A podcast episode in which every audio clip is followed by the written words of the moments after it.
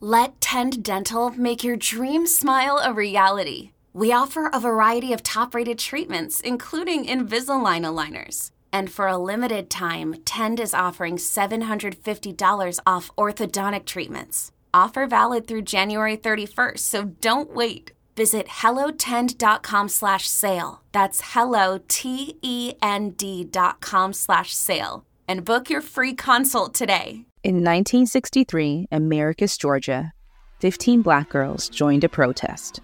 One for the matinee, please.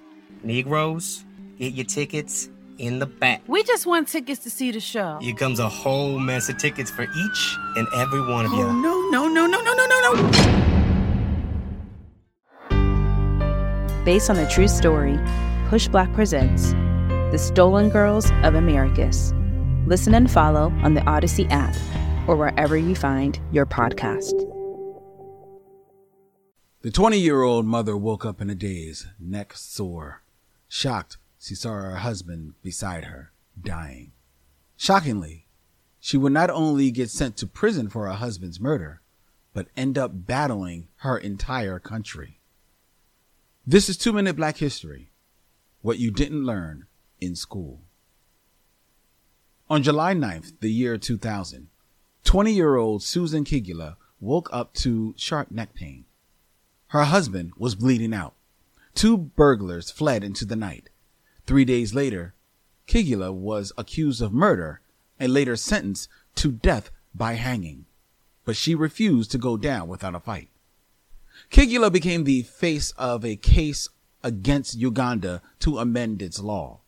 In 2009, its Supreme Court decided that the death penalty was no longer mandatory for those found guilty of murder.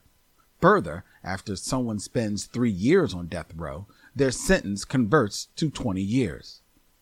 Kigula was released in 2016 and hundreds of others were retroactively released.